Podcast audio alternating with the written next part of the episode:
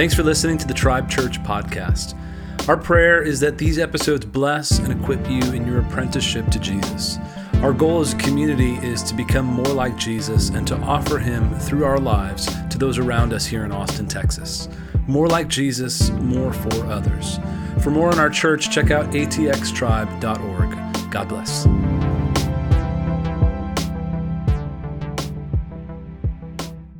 All right, living in community. Living in community. I want to tell you a story of a guy named Dietrich Bonhoeffer.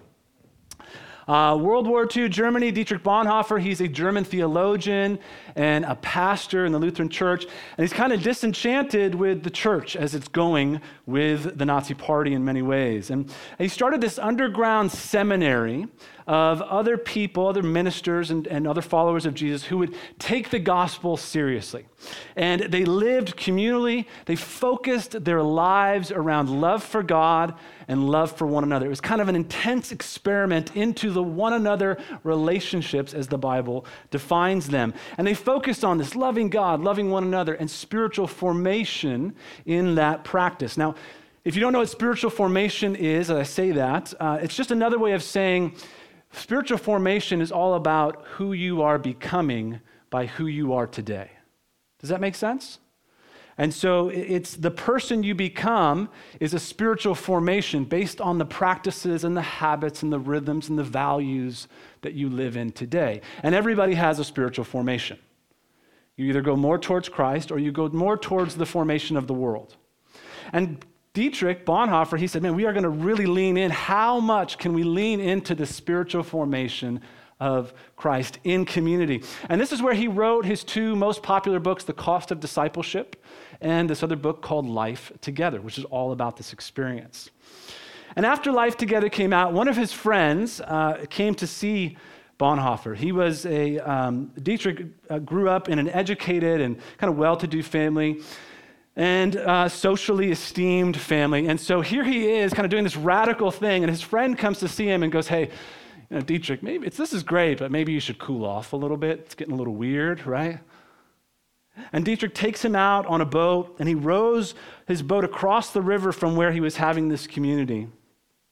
And they go to a hilltop, and they climb to the top of the hill together, and they look down, and there they can see Nazi airplane fighters landing and taking off, and soldiers in training camps.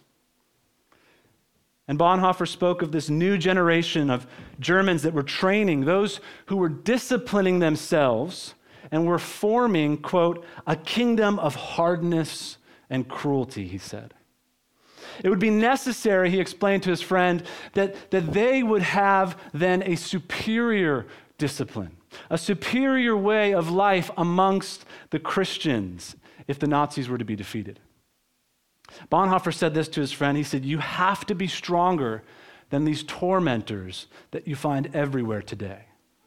In other words, as he looked at his community and what he was leaning into in the way of Jesus, and he looked at the spiritual formation of these Nazis, he said to his friend, This must be stronger than that.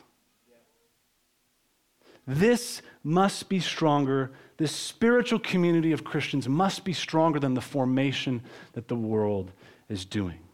Discipleship to Jesus in community. Now, listen, I'm not calling the world around us uh, a Nazi culture, okay? So we can just kind of like bring that trigger word down a little bit.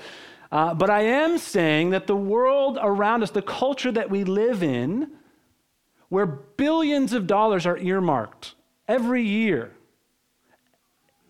to keep you buying and scrolling and consuming and behaving in a certain way, that world is trying intentionally to shape you.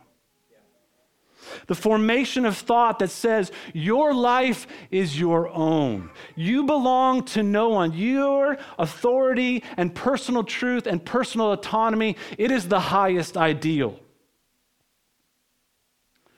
It's the formation that comes from a belief that we're just some kind of cosmic accident that happened. Where we, we just we, we're biological lottery winners of some organic compounds that happen to be in the right place at the right time somewhere 3.8 billion years ago right? And now we're just kind of operating on these prehistoric instincts of sex and we want to eat fats and sugars and we're afraid of leaves that rustle because it might be a tiger or whatever that is right? Like we're kind of this is who we are. We're, we're biological lottery winners. This is this is a worldview that shapes us, shapes our behavior, shapes our relationships. It's the spiritual formation that has led us to the most individualist society in all of humanity. And in America specifically, the most individualist society the last hundred years has ever seen. Sociologists explain the two dominant cultures today in this way, and I'm going to put them up here for definition for you individualist or collectivist society. So, an individualist is another way of saying you are relationally oriented, your rights and your interests are relationally oriented above the interests of the group. And if that doesn't explain our political parties today, I don't know what does, right? But a collectivist society is where you are relationally oriented towards the rights and the interests of the group above your own. Now, we're not entirely an individual society, obviously, right? We still are human beings. And this whole individualist enterprise is a bit of a it's a bit of an experiment in the human story. And we see collectivist experiences like 9/11 where people step out and they cross lines and they give to their neighbors and they take care of one another's needs. But I would argue, with the exception of kind of in a general way, right? Gross generalization, but I would argue that with the exception of natural disasters or wars where we nationally have to rally the nation to protect something, we operate day to day more in an individualist way. Would you agree? And again, in a bit of a, a, gross exaggeration, but to make the point, we really have everything we need in the U.S. today to end hunger, to end homelessness, everything we need to house every single child that's currently in the foster care system. Everything we need to take care of the elderly so that they don't spend their last years in a dorm room with strangers. I learned a new word the other day. It's called el- elder orphans. And it's a socio- sociological uh, phrase for this generation of elderly people that are literally alone, like they have no family. They've lived so hard and shaped so firmly into this individualist society that they're spending their last years alone. We have what it takes, but we don't do it. Why? Well, simply because it's inconvenient to our individualist lives. It would cost too much. And after all, they're not my kids, they're not my family. Why should I have to pick up the slack for someone else's responsibility? And we don't say that out loud, but how we live and shape society says that. So we create an industry out of these things, we pass government policies to handle it, we continue to write our individual stories, untethered, seemingly untethered by the problems of others. Except maybe for, I don't know, a few tax dollars that we have to give to it, right? But even there, it's kind of like, man, my kids don't go to school. Why do I have to? There's these sentiments that we wrestle with. And this is not a critique on our society. It's really not. It's more of just an observation of what is. It's what we built. And by and large, it actually works for an individual society. You're all surviving pretty well today, right? For an individual society. And I'm all for democracy, and I, I really actually like living in a capitalist society. This is not a critique, but we have to observe what we've built and what is it forming in our humanity. You guys okay with that? So, what does all this on our own way of living produce? The most anxious, insecure, self consumed, and medicated culture on the planet. And the most wealthy. Pew Research Center did a, a study on the correlation of GDP of a country Listen, this is so interesting. GDP of a country and the amount of people that live alone in that country. And no surprises, right? The countries with the highest GDP had a direct correlation to the highest percentage of people that lived alone. Why? Because our ruthless pursuit of the self by means of increasing the bottom dollar, by means of having more power of capital ourselves. It has become our identity, and our primary work in this life is to do our job so efficiently that we become that person. And it's left us lonely. More than a quarter million people today live alone in the U.S., more than ever before in our country. Now, we're not going to change the American culture, and actually, that's not the point. But the question is how do we, how does this become stronger than that? Are you with me right there? And, and how do we intentionally move away from the outcome of this individualist spiritual formation in our own lives? Well, enter Jesus. Thanks be to God. Let's take a look here in Mark chapter 3. This is one of Jesus' most famous teachings. It's early on in the gospel, and he's shaping now. He's beginning to try to formulate what this new group of followers, this kingdom come to earth, what it will look like, what ideals, what ideals and what values and what rhythms and habits will shape that people. In verse 31, as he's here in this house, it says, Then Jesus, he's teaching in this house. It says, Then Jesus' mother and brothers arrived. Standing outside, they sent someone in to call him. A crowd was sitting around him, and they told him, Your mother and your brothers are outside looking for you. Who are my mother and my brothers? Jesus asked. Then he looked at those seated in a circle around him and said, Here are my mothers, my brothers. Whoever does God's will is my brother and sister and mother. So Jesus is teaching, and his mom comes to the door, and his brothers, they, they actually, other scriptures tell us they think he's lost his mind. They're like, something's come over this guy. We got to figure, we got to get him back, right? And they come to take charge of him and get him back to the family. And, and you kind of see Mary, you know, send somebody to the door, and hey, somebody goes up to Jesus, and hey, uh, Jesus, your mom says you got to go home. You know, it's kind of like this, this moment, right? And Jesus is like, well, who's my mother? And man, you can imagine as for all the mothers, right? As Mary takes off her sandal, oh, who's your mother? Right? Like, you forgot the one that carried you for nine Jesus?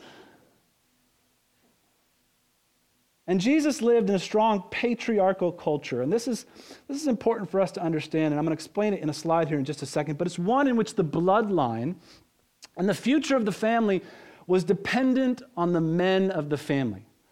Like, and the family was everything.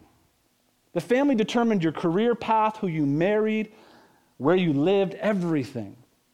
But your family was totally dependent on the connection to the Father. And here's kind of a, a slide to explain this. Uh, Joseph Hellerman, in his book, uh, When the Church Was a Family, he's a professor of New Testament literature, he talks about this.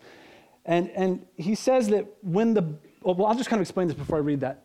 This is the idea. So the, in the bold is the father's lineage, right? And so the father would have me, like my dad would have me and my sister, and then I would have my son and my daughter.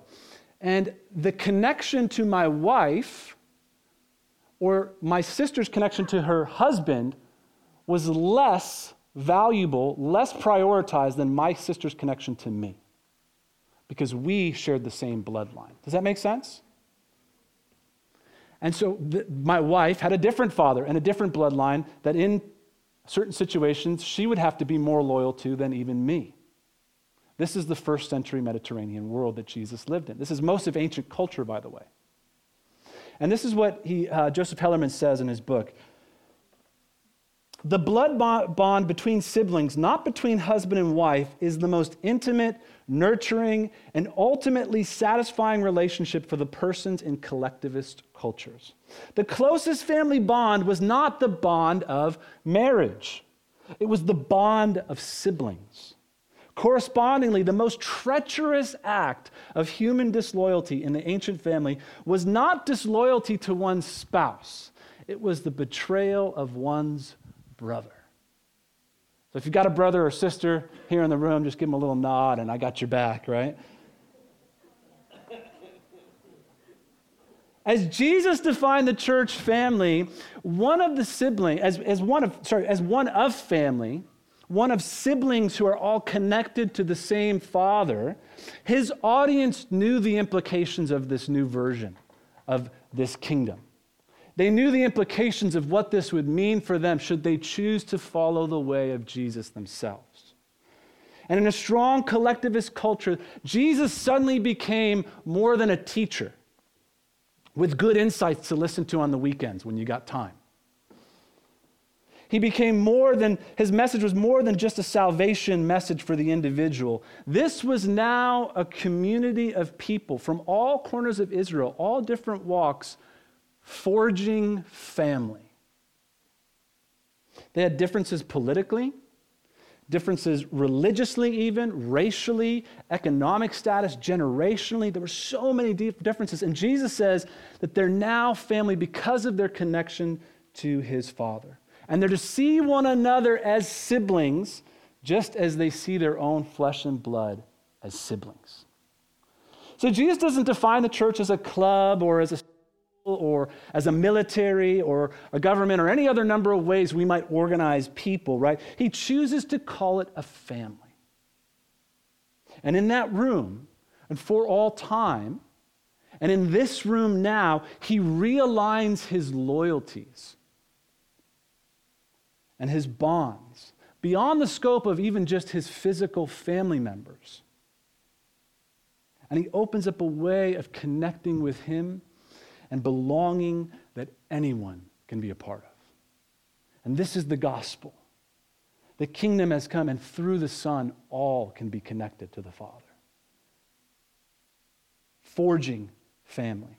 Now imagine you're the lonely tax collector. Some of you guys have seen The Chosen the series The Chosen, right? And it just does this great job of depicting the disciples and kind of their, their backstories and their lives. And we've got Matthew, and he's just awkward, and, and he's, lo- he's isolated, he's ostracized from society. Imagine you're the tax collector in that room that day, or you're the prostitute.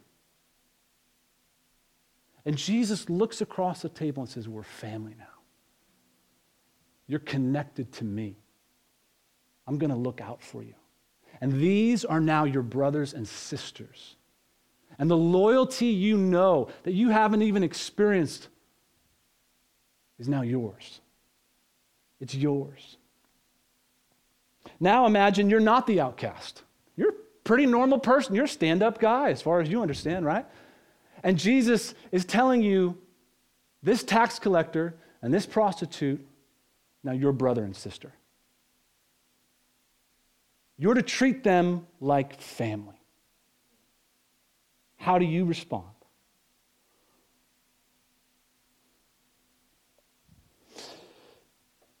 I think for many of us,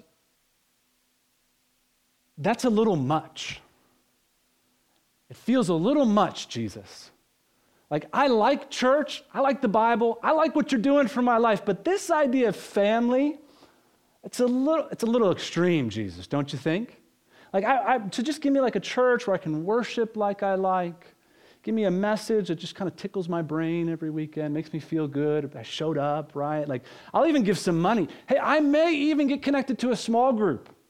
Like, you know, I, I can do that, but, but look, I got to just say, the moment anyone starts to impede on my, you know, life and tries to convince me that their needs should now become my needs and Maybe they they, want to hold me accountable, or there's some expectation of me beyond what I'm comfortable with, then I'm, I'm out. I'll just go find another church that feels more like home. And to be clear, it's not just how we define church that's different from Jesus. It's actually how we define family today that's different from Jesus. When I think of family, and when you think of family in 21st century America, we tend to think of this n- nuclear family, right? Mom and dad and 2.5 kids. I don't know what the 2.5 means, but I just know that that's the saying, right? Like 0.5, I don't know, is that like a half baked baby somewhere in there? I don't know what that is. Is that the dog? I don't know. Is it the dog? It's the dog? Okay, some people say it's a dog. 0.5. Dogs count for half a kid but we kind of think of it that way. And those are the people that I'm responsible for. When I think about, you know, when you ask me about my family, those are the people I think of first. When I say I want a more family feel, I think of that framework. Do you need to get that? You got it? Let me help you. I was going to leave it. Because we're family, right? Because we're family. There it is, living analogies. Um, we tend to look at it in this framework, but the nuclear family, if you know anything about the history of the nuclear family, it's really only about a 15 year American experiment. From about 1950 to 1965, it worked. It wasn't around before that, it didn't work after that. But in many of our minds, we're trying to get back to that idea of family. David Brooks, he wrote an article in The Atlantic, and it's, it's a really fascinating article, but he's, he points out some statistical data that shows what he calls the decentralization of family. Those who move away from kind of the large, extended corporate uh, you know, families, these, these interdependent you know, webs of family, those who live in close proximity with the aunts and the uncles and the cousins and the grandparents are all living under the same roof or, or maybe at least on the same block. And, and the move away from the decentralization of the family and all the things that brought it in the 21st in the 20th century the move away to an even smaller more fragile nuclear families. People that moved away for jobs or opportunities for wealth or homes but with it what happened was that the loss of a parent in a nuclear family as we spread out this way now displaced children tremendously. A divorce left them without the shepherding of a paternal male or female in their life. And today, more than ever, we have single family, single parent families in the US.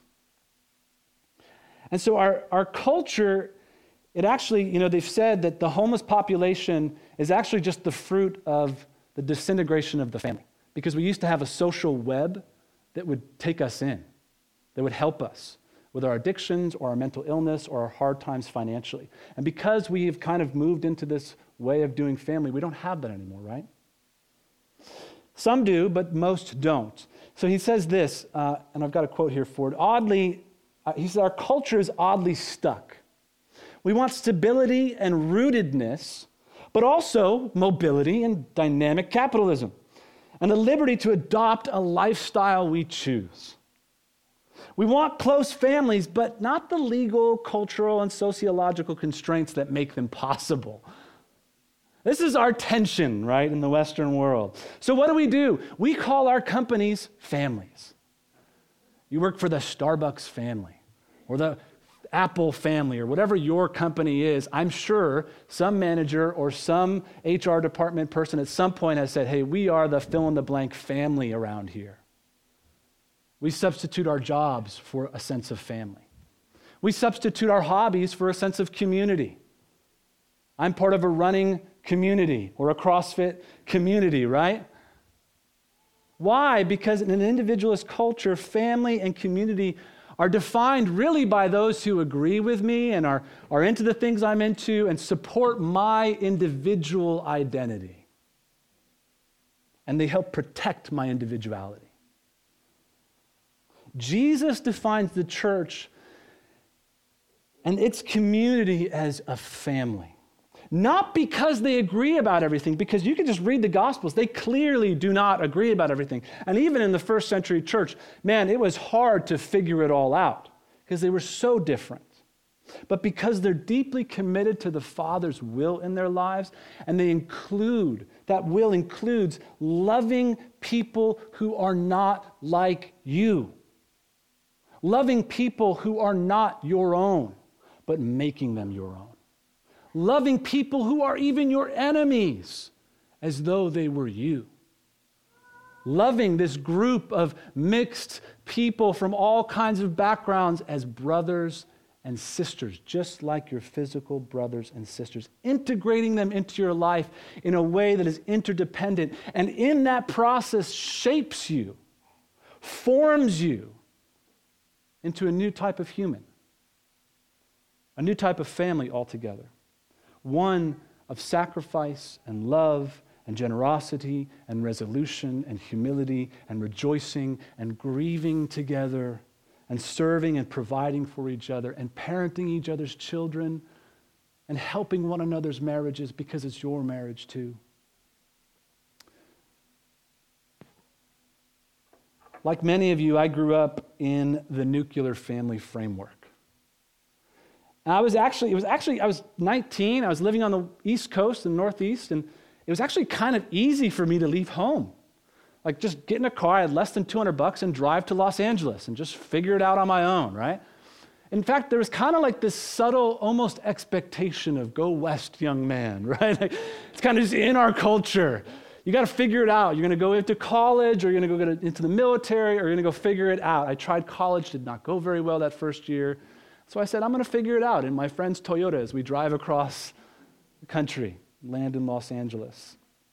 My parents were children of the, the baby boom era, and they went the hippie route.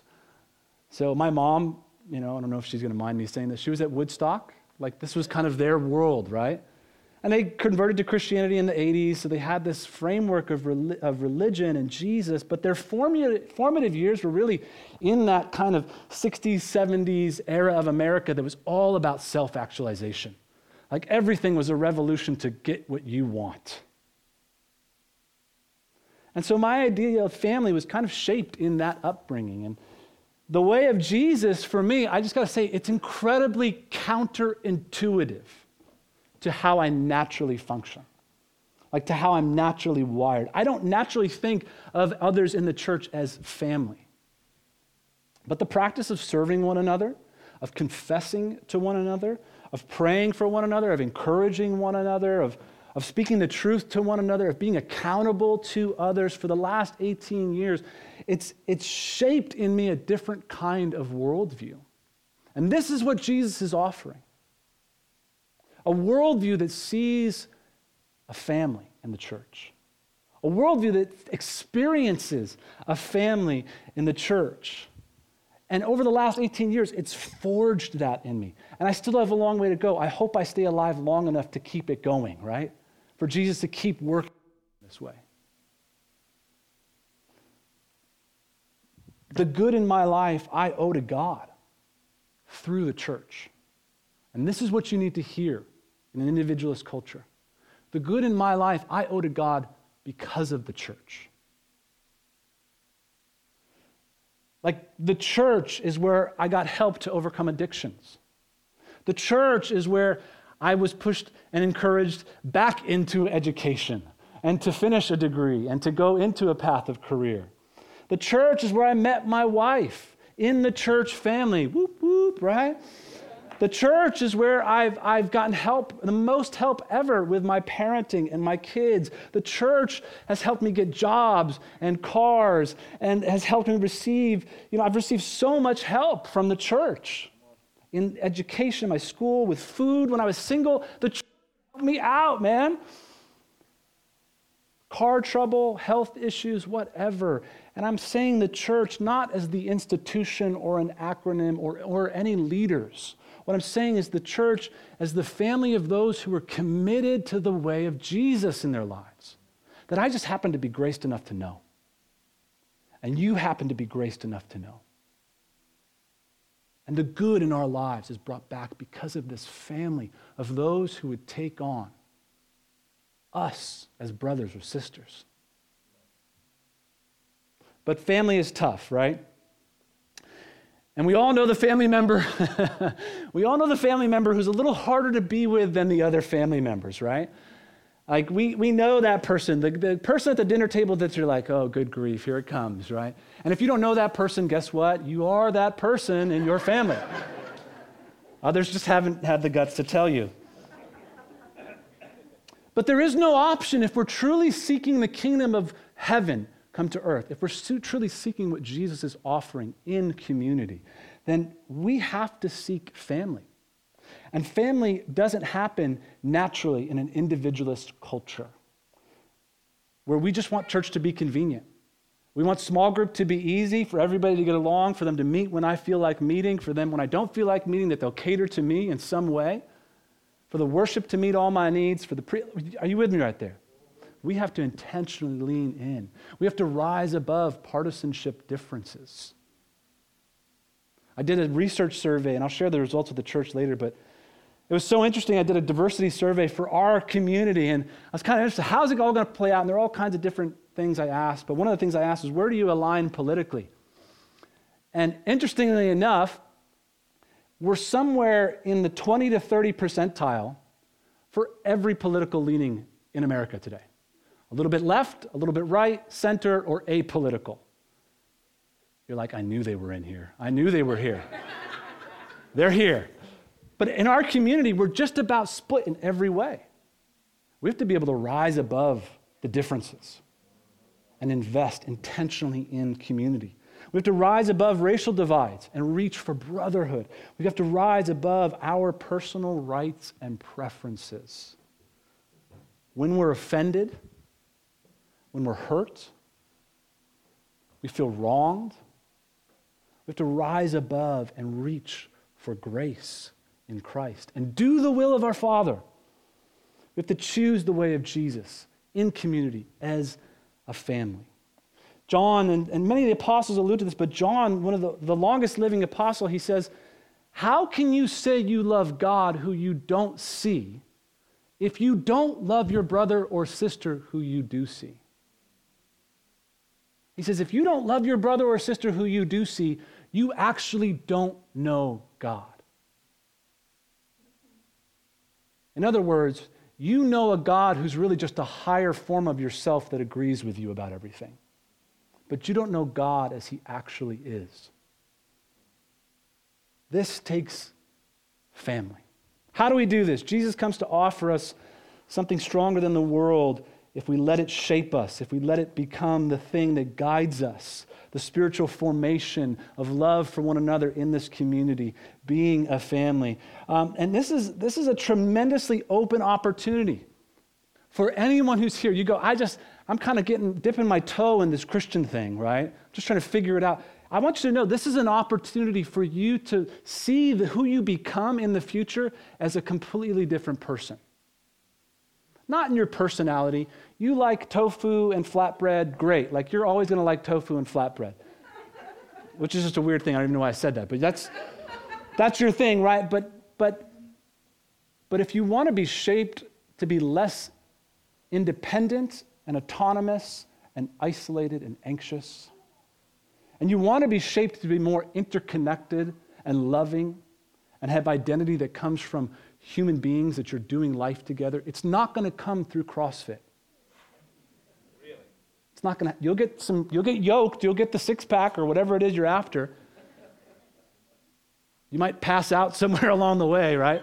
I love the videos, it's a total riff, but I love the videos of when people are trying to do CrossFit and the bar just falls on their head and they like roll over. And then they try to recover like they're cool because the whole gym's open and everybody's kind of watching each other and like, oh no, it's fine. But they're like, I can't see straight. You know what I mean? They're... Anyways. what we, one of the things we do on Sabbath with my kids is we watch fail videos. So that's why it's, it's fresh in my mind. But this is a tremendously, opportun- a tremendously open opportunity. But I got to tell you this this is an exclusive group of people. It's inclusive exclusivity. Meaning, it's, it's all are welcome to the family who exclusively choose the will of the Father in the family. And you can sit on the outside you can hang out, you can be around the family, you can go on vacation with us. It's fantastic. You'll have a great time. But if you want to be in the family, you have to make some exclusive decisions to put the will of God above your own will. And Jesus doesn't hold back any punches. He says, anybody who wants to be my follower, they have to be willing to give up everything to follow me. But he also says, when you do, you will gain a hundred times brothers and sisters and homes and family. The church, as Jesus defines it, is meant to stand in the gap for the broken, discouraged, anxious, displaced, depressed, and lonely world and offer a family. Legislation is not going to accomplish that. Technology is not going to accomplish that. Like, we're going to get into the metaverse or whatever's coming next, and it'll be great for a little while, but it's not going to accomplish the connection we're longing for as people. Academia is not going to accomplish that. Progressive ideology or conservative ideology is not going to accomplish this. Only the kingdom of heaven, only the church, only those who are willing to do the will of the Father in community. God didn't come as a politician or a philosopher or a superior deity on a throne. Instead, he came as a little baby raised in a family, dependent on others. For 30 years, he's ambiguous to us. We don't even know what he was doing learning a trade, interacting in a collectivist society, knowing his neighbors, still doing the will of God, but raised in a family. Brought the kingdom of heaven to earth as he laid down his life to pay for this family. Brothers and sisters who would be together. As we get ready for communion, Dietrich Bonhoeffer says this The person who loves their dream of community will destroy community. But the person who loves those who are around them will create community. Isn't that good? This is not about what you or I think is best. This is not about what we think is convenient or ideal or our vision of what the church should be. It's about those that God has placed in your life, those you're sitting next to, those you do small group with, those who are in your neighborhood, those who God has placed in your life to choose to love them as Jesus loved them. We have a beautiful family here in Tribe. Would you agree? And there's, there, I think, man, we've, we've, we've discovered so much, but I just got to tell you, there is more to discover. There is more to experience in the grace of God in our lives through one another. There is more of the kingdom of still at hand. It's near, but we've got to be intentional. We've got to lean in even more in our small groups, in our daily lives, in our Sunday worship as we gather around the table, the family dinner of communion. This must be stronger than that the way of Jesus, not our own way. As we get ready to take communion, I want to share a blessing over you, and this, is, this will be my prayer for communion, so we can take it right after this. But this is a blessing of uh, Northumbria monastic. Northumbria, I feel so bad because I told her I wouldn't say it, but there it is. Um, Northumbria is this community, it's part of the new monastic movement. It's part of this community that's kind of borders Ireland and the UK there. Um, but I want to say this blessing over you because you're about to go back out into the world.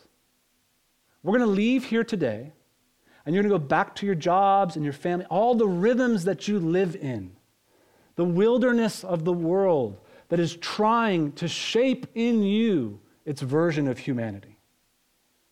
And we're going to come back together again next week, and we're going to keep at this thing together. But it's going to be together with the work of the Holy Spirit in our lives through one another that we are going to experience the family of God.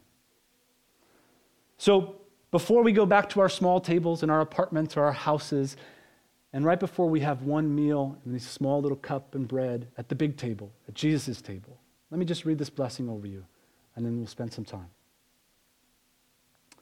May the peace of the Lord Christ go with you, wherever he may send you. May he guide you through the wilderness, protect you through the storm. May he bring you home, rejoicing at the wonders he has shown you.